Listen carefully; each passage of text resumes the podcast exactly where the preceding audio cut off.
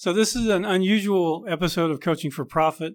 Uh, my daughter Kate was interviewing me for a school project, and uh, I thought it might be really helpful to some young business students, accounting students, and those wanting to, to become entrepreneurs. Uh, so, here it is Coaching for Profit. So, I know that because you're my dad, you originally started as an art major, correct? That's right was it just simply art or was it like a, a concentration in theater? Or it was an art and theater double major now why did you decide what happened for you to decide uh, to change your major into accounting? It's a long answer. Well first in my no my fourth semester i got and had to, to drop out for medical reasons. Right. I was in the hospital for a week and was put on three weeks of bed rest. Then after I recovered, I, I didn't go back to school. Was in the school of ministry mm-hmm. at the church, and Pastor Walt came. Oh, that God was telling me to go spend time with him, so I did. And while I was in Lockhart, to make a long story short, first I got a job at an insurance company and as a receptionist, became an insurance agent, was laid off of that job because the owner's son-in-law lost his job, and so he couldn't afford to have us both on staff. So right. then I went to work for the church in their accounting and executive administrator role, and that's when I realized that I, you know, between the two jobs, between insurance and, and the administrator, I felt like I need, I wanted to go back to business, mm-hmm. and I I chose accounting because of how much I like doing the books at the church. Yeah, it's so it was funny because today me and mom were talking about how, you know, I'm glad I went to college, but for a lot of people it's not that option and it's not really an option it's because of how expensive it was. And mom said that that was one of y'all's conversation when you went back to school is if you'd be able to pay off all of the school debt with the type of career you're going for. Was that one of the other major factors when you chose accounting instead of like finance or business management, or is it strictly because of working the books at the church? Um, I knew I wanted to be in business. Finance, I didn't know a lot about, and so uh, I had no real experience with it. Mm-hmm. And I, I always wanted to be self-employed, mm-hmm. and I knew that becoming an accountant and getting my CPA, I, I could eventually be uh, on my own. And so that was what really drove, you know, yes, you know, it's important if you do take out loans that the career choice is going to be able to pay those loans, which I knew, you know, any of the majors in business, or not any of them, some of the business management, general business majors can't find work. Um, so I used to tell people that I can, as an accountant, I can do, I can do anything the general business person is hired to do, but they can't do what I would be hired to do as an accountant. Right. Also, accounting, you, know, you can go, you can work for the FBI, you can work in industry, you, you can actually work in banking and finance. Yeah. Even though didn't have a finance degree, they were hiring accountants as well. So I like the idea of the, the FBI agent and investigations when like even for the IRS, you could be a part of the forensics. And I didn't know that when it came to finance and accounting. Yeah. Accounting is very broad. So it's a lot about your background. How long have you been in the accounting field? How long have I don't know. You know has it has it been as long as I've been alive, or when I was younger? Because you went back to school when me and Connor were young. I went back to school the year that you were born. You were you were born my first semester back to school. Really? because I don't know if you if you count working in the in doing the books of the church as the accounting field, then yeah, before you were born. Uh, but they didn't use real accounting software, and I wasn't doing real accounting at the time. It was right. more of keeping a check register. Yeah. Um, and so probably since 99, uh, when I first got my first internship.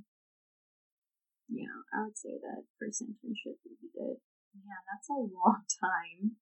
Another one of my questions more about your job. I know how I would probably describe your job, but how would you describe your job? Like your job description? More on the accounting side and not on the property management side or the financial. So I would just say your role in BKM. Um, in BKM PCM, I'm the CEO. Um, I don't do a lot of tax returns anymore. Mm-hmm. Um, and so our firm is a little unusual. Right. Because of the finance part, I don't have to work in the, the accounting anymore. But for for most partners and CEOs or of accounting firms our size, mm-hmm. they would be working in, I, w- I would say, reviewing tax returns, tax planning, business development, which is acquiring new clients and adding services to existing clients, developing the business. Right. And so my number one job is managing my staff and the vision of the company. And then the number two job is business development, is finding and bringing in new clients, new business, finding new markets. And then the last thing is reviewing tax returns and tax planning for clients. Now, you don't do tax planning or reviewing very often. When's the last time you did that? I do tax planning quite a bit now. Last year I reviewed, you know, probably 20 or 30 returns. Yeah. Out of the thousand, fifteen hundred that we do. So it's not a lot, but I do some. Any complex returns they usually want me to, to review. Uh, any complex tax issues that you know, call me and want me to help with. Okay. So with your job description, probably just with BKM, what what keeps you motivated to continue doing this job? Especially, I know as accountants, it's a pretty hard job mentally sometimes because not everybody gets good news when it comes to taxes. Right. What keeps you motivated? Serving clients and, and just seeing seeing their helping them reach their goals. Really, the the thing I like the most is coaching our staff mm-hmm. And helping them develop into the, the professionals that they're called to be. Developing and training each one of them and seeing them grow and how they serve our clients and meet their needs. Yeah. I love the, the I love the challenge of business in general. Mm-hmm. The challenge of business is one, growing your business, and two, serving clients and seeing, you know, how that motivation increases revenue and overall keeps us moving forward. So that's what keeps you motivated. Now, what's the one thing? What tell me what you like most about your job? Would you say it's kind of along the same lines, coaching your staff and serving clients would be your favorite part of accounting, or a part of your job description? Would you say that's about the same? Yeah, I mean that's that's really, you know, I, I was talking to Angela. The I really feel like my purpose is training and developing people. And you know, when I first started out, my purpose was to be the best tax accountant I could be, mm-hmm. and serve my clients the best I can. And that's still there, but it's not primary anymore.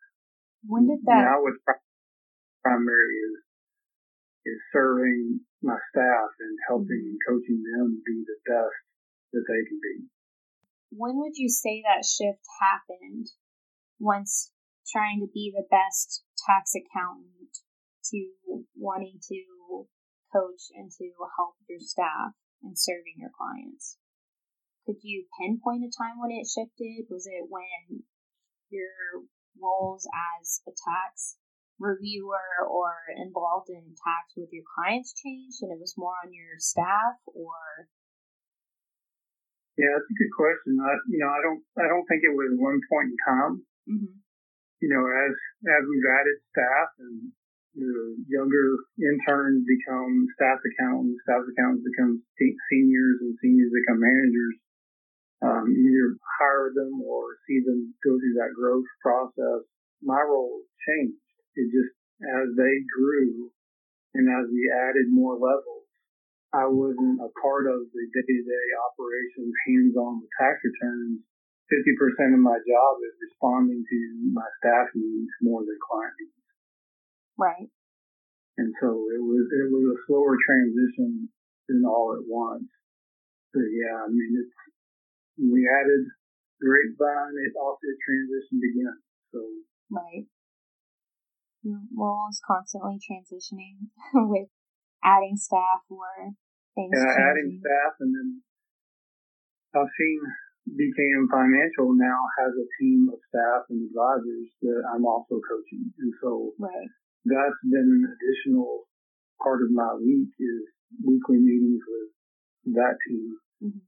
coaching them and helping them develop. So, and that includes Uncle Ryan and Oregon and Michael and Grapevine, Maggie and San Angelo and David in Cedar Park. So yeah, that team has definitely grown. Besides just you and Maggie for a long time, and then it was David, and then she's gone on bigger and bigger, which is a really cool thing to see on an outsider's perspective.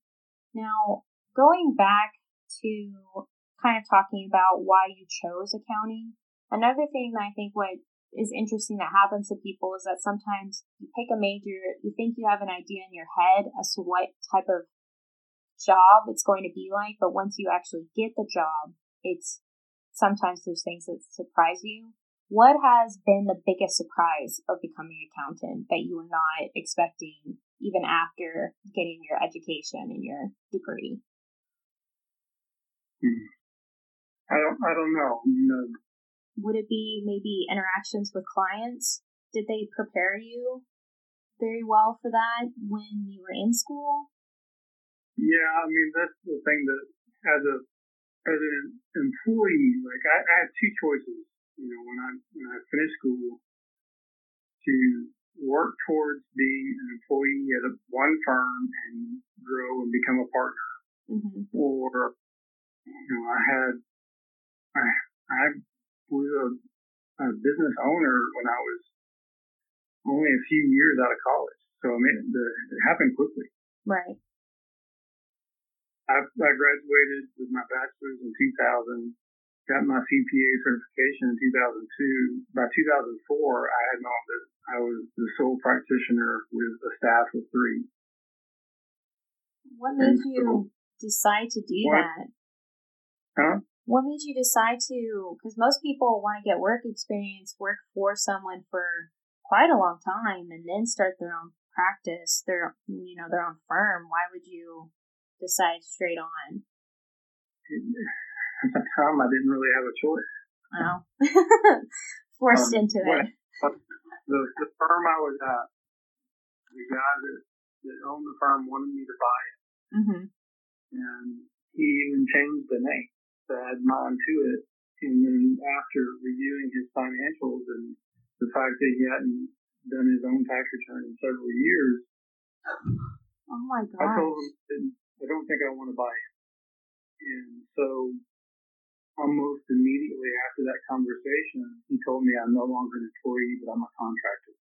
And I'll only get paid for the billable hours. Right.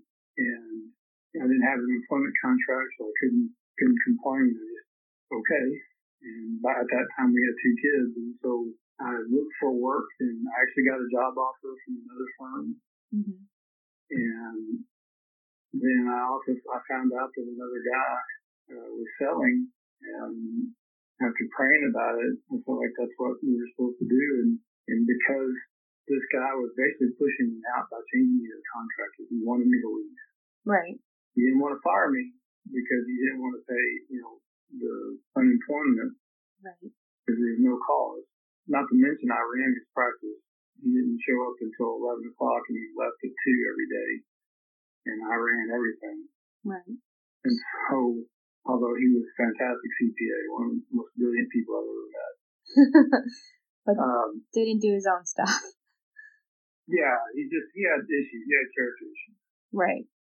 Anyway, he, uh, because he was pushing me out, it made me look for my options, and I thought buying a practice was my best option. One, because, you know, I'd been laid off three times before that. And I told you about the insurance company. Mm-hmm.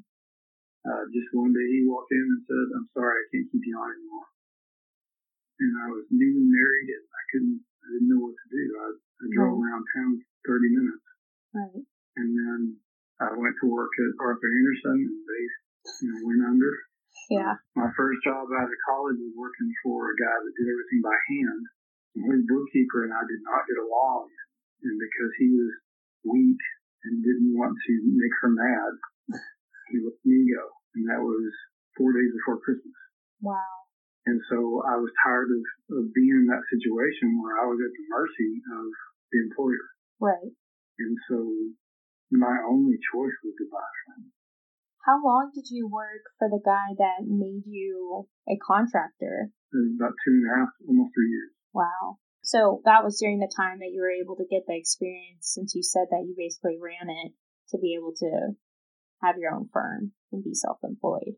Yeah, it was because of his character issues. I had to learn client meetings, maintenance of the networking system, tax software, and manage the payroll and bookkeeping mm-hmm. department which was only like two people.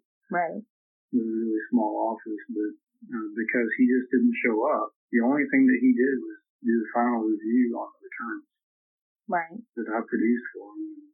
And uh, he was, when I came there, he was two years behind, and he was caught up when I left on all of his tax clients.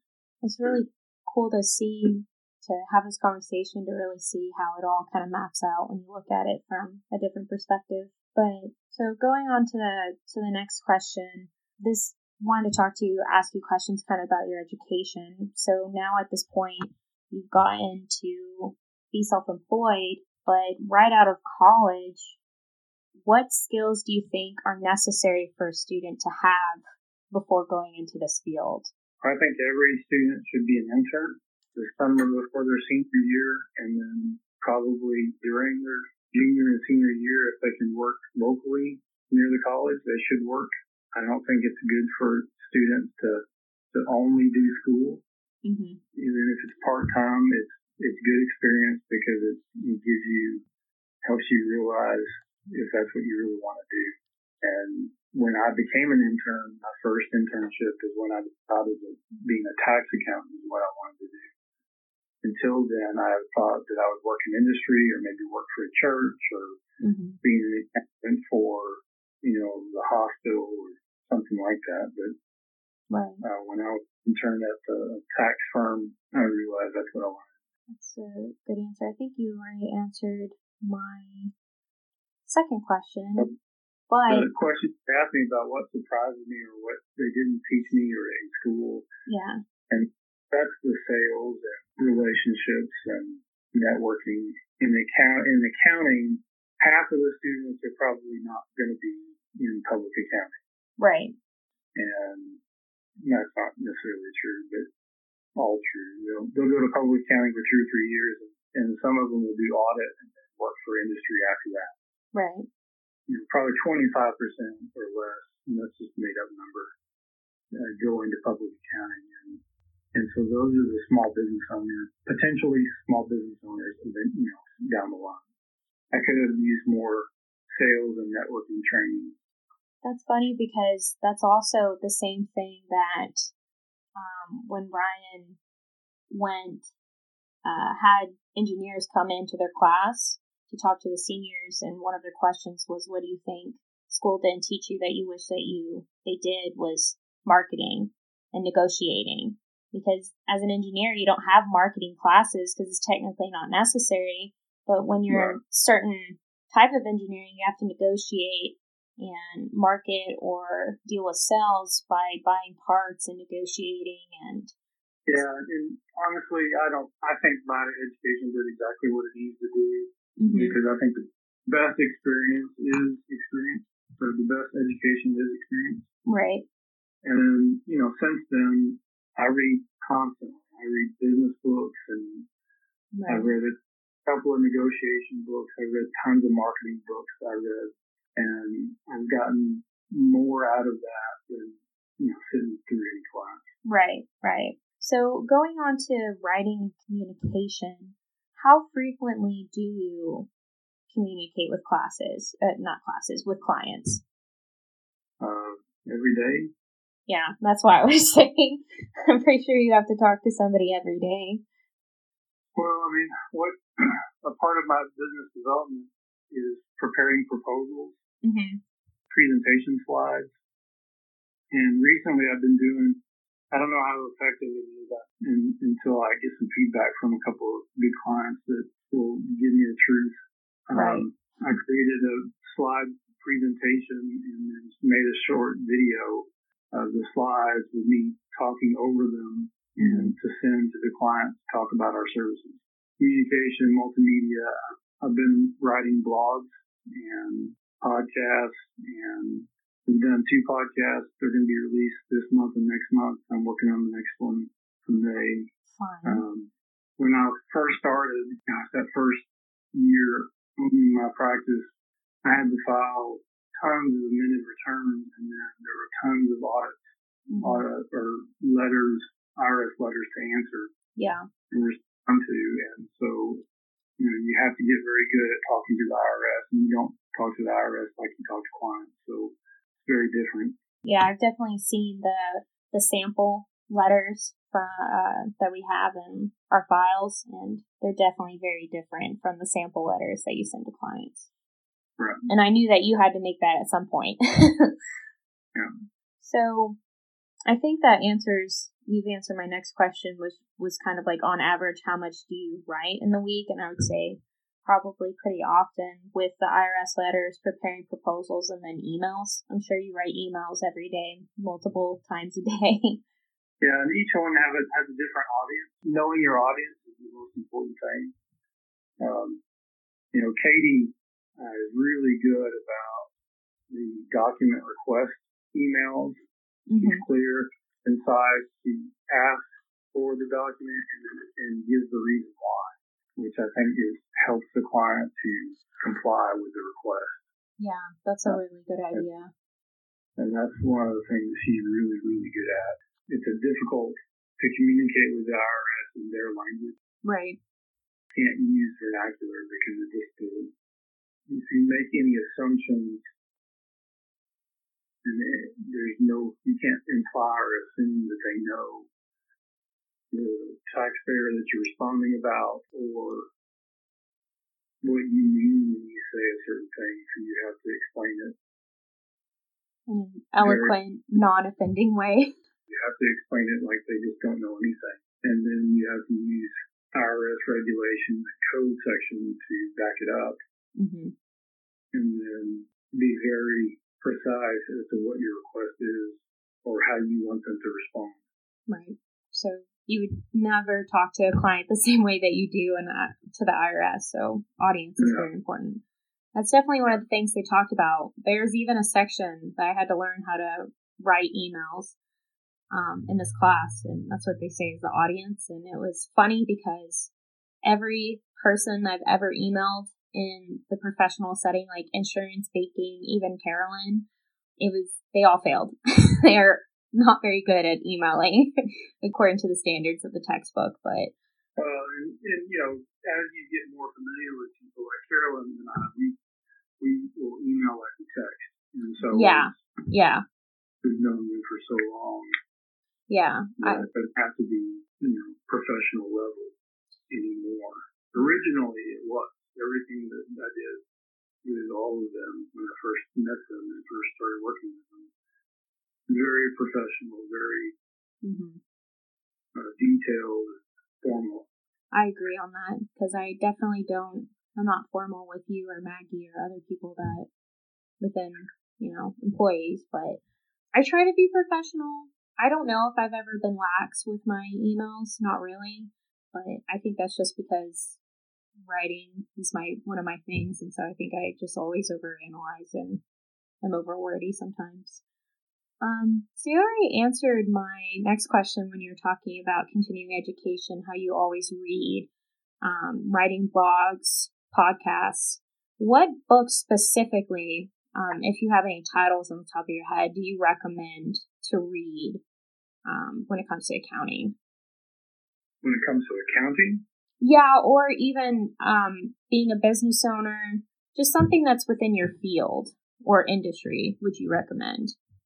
Uh, well, one of the best business books of all time is Jim Collins' Good to Great. Taking businesses that have good, that are currently good, and making them great. Actually, everything he's written on business, he's got a group of books, Built to Last, Good to Great, um, Great by Choice, and How the Mighty Fall. In accounting, I guess there's not much for accounting since you constantly are having to do continuing education. Well, I mean, there's, I don't necessarily read books in accounting. I read business books. Gives business management. Like I told you, my, my main focus right now is coaching and managing my team. Okay. Recently, I uh, read a book. It's on the top of my list now but not the most recent version. I like the third version, not the fifth version. Mm-hmm. And it's coaching for performance, and it's how to get the best out of your your team members. I don't know if that's the tagline. So, what advice would you give to students besides never, interning? Never, never stop learning. Don't don't think that once you once you leave college that you're learning complete if that is the way you feel, you will be stagnant and you, you won't grow. What would you That's have? oh, sorry. frustrates me about some of my staff is I ask them to read a book and come back a couple months later, hey, did you read that? No. I was busy working. Like, well, you're not working all the time. Right. Well, when I'm home, I don't want to think about work.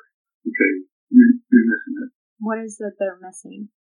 is missing opportunity, an opportunity to grow and be better at their job and excel.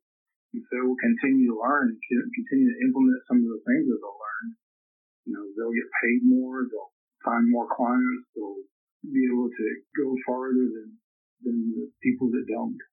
Right. So what do you wish that you have done differently to prepare for your career? Started sooner. I mean, I, I I was 26 when I graduated my bachelor's degree. Right. And everybody else was 23. So I felt like I was three years behind. That's exactly the same situation I feel. But at the same time, you know, when you first ask the question, my first instinct is I wouldn't change anything. Right. Everything that I did had purpose and brought me exactly where I am. If I had done things the regular way, I probably would be in police somewhere. You know, I don't know. Right. The struggles I've had and things that I've gone through have made things better, not worse. Right. If you continued to stay in college, you wouldn't be in the same situation. You've never gotten that experience from the church to decide to do accounting. Yeah. I would have been an art teacher. Our lives would have been very different. I think that's really it. Is there anything else that you would like to say that I didn't ask? To accounting students? Yeah, I mean, it could be just to general students, but really it's kind of focused on my major, which is like finance and accounting. Yeah, don't make decisions based on money. Make, make decisions based on what you as far as the, the work.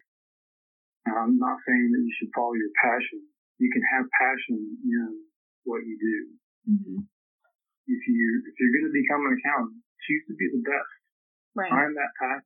Um, but then if you if you're offered a decision, you know, because like like I said, I was offered a good paying job at a local firm or by a CPA firm that that didn't offer guaranteed money. Nothing was guaranteed. I wasn't even sure I was going to make any money, but I chose what I thought was going to be more of a calling than a job. Right. Now, since you're my dad, I am curious.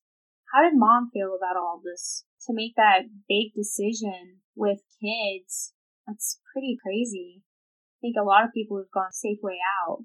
I decided to take that risk. Yeah. Um, you know, she stopped thinking I was crazy a long time ago. She or stopped telling me I was crazy because I would always tell people I was going to do this, do that, and everybody would say we can't do that because you know I told people I was going to pass the CPA exam first time. Yeah, that's just unheard of, and I did. And I told them I was going to buy rental property, own a hundred houses. And, you know, I did. I've made these statements over and over again because I believe that's what I'm called to do, not because of arrogance. I told her I thought we were supposed to buy the firm, and she was like, okay. I don't know how she felt about it. I, honestly, I don't know what she honestly felt about it. I don't know if she she had any fear in that or not. I would say no, but it may have been. It probably should have been. yeah, I mean, if I was in the situation mom was in, you know, thinking if that was the same situation me and Ryan was in, it's just, man, that would be really hard to be okay with that. So. Yeah, not only were we looking at choosing between a good paying job at a stable CPA firm or buying a business where we're going to debt mm-hmm. that I was personally guaranteed with a client list that I didn't know anything about. You know, looking back, I didn't do my, I didn't do a very good job of due diligence. I didn't pay attention. Like I would not have bought that firm today. Right. My criteria that I use today, that firm would have been immediately turned down. you live and you learn. Yeah. Uh, I guess this will be my last question, maybe to be able to wrap it up. But when did you decide to do financial services and property management? Um, we bought our first rent house the year that I graduated college. What? We also bought a residence. We actually bought three houses. So you did it all around the same time. I was thinking it was more of a domino effect. No, as soon as I got my first job is when I started looking for re- real estate. And the house we bought on Wilson was our personal residence, and my goal was to live in it two years and sell it. Right. And buy more. Right. And then in October of that year, I bought my first rent house, and in November, I bought my second. Um, unfortunately, that December is first employer fired me. Wow. So you bought real estate before you even had your own firm. Yeah. How did you even get a loan? That's crazy. I guess the your whole life about properties is for another time, but well, that's, I'm writing a book about it, so you'll be able to read it. Nice. In my, I'm on the fourth chapter, but yeah, it, it was the property management was creating my real estate portfolio. Mm-hmm. Something that, even before we were married, I always talked about doing. And, and then when I graduated, it was time to pull the trigger and start. And uh, the financial services, when I got my license in 2008. Mm-hmm. Know anything about the markets? Yes. That was the big crash nobody was really doing any business. Everybody was pulling out and putting stuff in cash. And so it was really slow starting and tax clients that don't know that I do financial services, investments, and retirement plans. We try to tell them, we try to market, we try to Facebook, we do what we can. Right. Well, I think that's it for this interview. I think I have a lot. Well, that was a interview my daughter did, and, and I really enjoyed it and enjoyed spending time with her, and I hope you did too. I believe it's going to help somebody out there to become an entrepreneur and to see, you know, what our experience was, and, and maybe that'll help somebody. This has been Coaching for Profit, where profit equals potential minus barriers.